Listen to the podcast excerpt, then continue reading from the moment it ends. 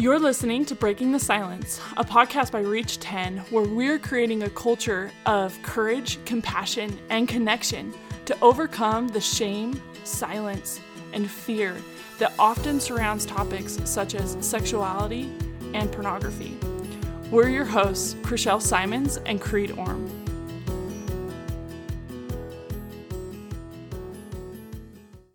I'm Vonna Davis, and I'm the founder and director of Reach 10 and the Breaking the Silence podcast. And today we're breaking the silence on what you can do now to take this cause over, now that Reach 10 and our podcast have finished our mission. It's been an amazing experience for all the 5 years since we started Reach 10 and these past 2 years of the Breaking the Silence podcast. And if you've been following along in our last episode, you heard our hosts, Creed and Chrishell, and our social media person, Bentley, share their favorite episodes and what they've learned, and then hear them say goodbye. And I know we kind of left you hanging without any real answers about what was going on. So that's why I'm here today, to explain a little about why this is our last episode. And even more, I want to share what I've learned from young adults and what I hope you, our young adult audience, will do going forward. First, I want to be clear on what is happening. We are closing down the Breaking the Silence podcast, and we won't be posting regularly on our social media. But we are keeping our past episodes available, and we're keeping our website online, and we'll still have our social media channels. And you can still email us at hello@reach10.org. So to put it simply, there are three main reasons why we are closing down the podcast. And these are not necessarily in any order of importance, but here they are. First of all, it's about resources and time and money limiting what we could do. We've had just enough money to keep the lights on, so to speak. And I want to say thank you, 1,000 times thank you to those who sponsored us. The Sorenson Legacy Foundation and the Church of Jesus Christ of Latter-day Saints Foundation have provided grants, and our sponsors, Protect Young Minds with Kristen Jensen, the author of Good Pictures, Bad Pictures, and Dr. Laura Brotherson at Strengthening Marriage have been sponsors of this podcast, and we could never have come this far without their support. The reality of nonprofit management for us was not quite ever having enough money to hire people to take over the day-to-day operations, which meant that we had a small team with Creed and Chrishell hosting and Bentley doing social media in her spare time after her full-time job, and then me getting everything else done.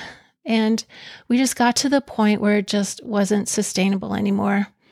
Producing a podcast takes way more time than you would think. But I'm pretty proud that we made it over 5 years and we've had the impact that we did in that time. The second reason is that this project has always been on my mind and in my heart in prayer. And I've always been seeking divine direction. And I received some strong spiritual impressions this summer that Reach 10's mission was complete. And I want to say I'm very grateful for that, because it's been a hard decision to make. I always hoped this organization would continue for a long time. And I'm just trusting that God has a plan. It's really all in His care. And more to the point, you are all in His care, and He knows what you need. And that has brought a lot of peace to me, even while I'm still sad and feeling the loss. And the third reason is that there are so many more resources to help young adults than there were when we started 5 years ago. We've interviewed so many talented, insightful, and courageous people on our podcast who are ready to help you. And we've also created a resource page on our website to share them. We believe you've got what you need. You just need to take the opportunities offered to you. So those are the three main reasons, and I want to share some of my thoughts about this experience, this work, and what I've learned from you, young adults, and what my greatest hopes are for you now. We started Reach 10 with a mission to help young adults talk more openly about pornography, and our name Reach 10 is a call to action. because we believe that one person can make a difference as they reach out with a message of hope and compassion, even starting with just 10 people. We saw that even in today's open culture, it's still hard to talk about it, especially among conservative, religious young adults who believe that pornography is a problem. And we know that being able to talk about it is the gateway to getting real help, because if we can't talk about it, we can't fix it. We wanted to change the culture of shame, silence, and fear that keep young people stuck in pornography and create a new culture of courage, compassion, and connection. And as director, I never wanted to be the face of the organization. I didn't want to be out front. I wanted to provide a platform for young adults to solve this problem together. So for the first few years, we held in-person workshops. And then when our Reach 10 nonprofit board suggested that we start a podcast 2 years ago, I was so overwhelmed. In fact, one of our board members told me later that she saw my face in that meeting and she felt so sorry for me. It was just that I didn't know anything about producing a podcast and I didn't know how we would pull it off. But I had to agree that it made sense that we could reach more young people that way through a podcast than by continuing to do live workshops like we had for the first few years. Well, then, much to my own surprise, we did figure the podcast thing out. We invited Creed and Chrishell to be the hosts from the beginning, and they have just done an amazing job. And I learned to do audio recording and editing, and even found that I enjoyed it. In fact, I even started my own podcast for my life coaching business. So I just share that with you because if an old lady like me can figure it out, so can you for anything that you want to be able to do. So thank you, Creed and Chrishell, for the beautiful job you did hosting, and Bentley, who's kept our social media going for the last year and just added so much to our work, and Rachel and Bella, who also took turns over the social media in the past years, Cassie, who did transcription for us for a while, all the BYU interns who gave very practical help. The thing is, when it comes to running a nonprofit, it can all sound really lovely and exciting, but the bottom line is that a cause happens by getting things done, and they made things happen. And what an honor it's been associating with the awesome people who've served on our nonprofit board, Matthew and Karen, who've been with Reach 10 since the very beginning, and Amanda and Rachel, who are therapists and give their professional opinion, and Chrishell and Parker, who've been there sharing their thoughts. Even my husband, Mike, who is not an official member and yet showed up at a lot of our meetings as well. In the end, it's all about relationships, isn't it? So I have a spot in my heart that lights up just for each one of you. And then once we started the podcast, every once in a while, we would get a message from someone who would say how much the podcast has helped them. Thank you so much to those of you who sent us a message. It didn't happen very often, honestly, just a few times a year. And we just kept going with the hope and expectation that we were helping many more people than we could know about. And I'm so proud of what we've done. We finished 82 episodes, and all of them will still be available to help young people. It's like we created a whole huge book with 81 chapters. And the Breaking the Silence podcast has had 25,000 downloads. And that means to me that 25,000 times we've been able to share some new ideas, some new ways of thinking, and some new stories with one person that have changed the way they will act and react from now on. And I'm just praying that this podcast has been a drop in a big lake that will have a ripple effect that will keep spreading and doing good in these troubling times. Being involved in this work and crossing paths with all these awesome people has changed me. And I want to share 5 things that I've learned from young adults. The first one is that saying it out loud is the gateway to healing. Time after time, I heard a young person say that finally opening up to someone else about what they were struggling with was the beginning of their healing. Something happens when we can be that honest with ourselves and with someone else, and when we stop hiding. Like I mentioned before, we can't change what we can't talk about. The second thing is actually our tagline, that connection is the real anti-porn. Shame drives disconnection and isolation, but when people can connect with another human being and find out that they're still worthy, they're still accepted, that's the pathway out of the pain of pornography. Human connection is the greatest casualty of pornography, but it's also the greatest remedy. The third thing I've learned is that you can love yourself and live your life while you're seeking recovery, and you don't have to wait to love yourself until that day when you finally figured it out and you're living in full recovery, because you can't hate yourself into full recovery. You have to love yourself into healing, because when you know you deserve a better life and you're worth whatever it takes, then you have the energy to keep going. The fourth thing I've learned is that young adults who are ambushed by pornography in the past are becoming the champions for healthy sexuality today. When we started the podcast, Creed and Chrishell really insisted that we needed to bring in talking about healthy sexuality because we need to see the vision of what we're working for, not just against. It's all in line with the famous message from Fight the New Drug, Fight for Love, right? And so we've connected with so many young adults who feel so strongly about that. And I'm just so pleased with the episodes that we've done where we just talk about the positive side of healthy sexuality and unraveling all the silence and shame around that. Now, we've always tried to keep our message very positive, but I do want to take a minute to say this about pornography. I believe pornography is a sin against humanity.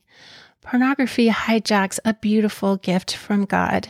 And as Matt Fradd says, the essential reason porn is wrong is because it reduces people to things to be used instead of people to love who have intrinsic dignity and worth.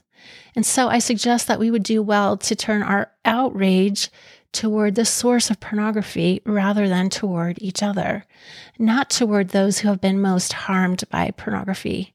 So for sure, please protect your own safety with boundaries. Express your feelings when you're hurt 100%. And also remember that we are all suffering together from the most effective weapon the adversary has ever created. We have to come together to defend the joyful life God intends for us. And the fifth thing I learned is that pornography, which seems to be this weapon of destruction for generations of young people, can be turned into a powerful tool for transformation. If we lean into it, there are actually really powerful things that can come out of the process of recovery from pornography.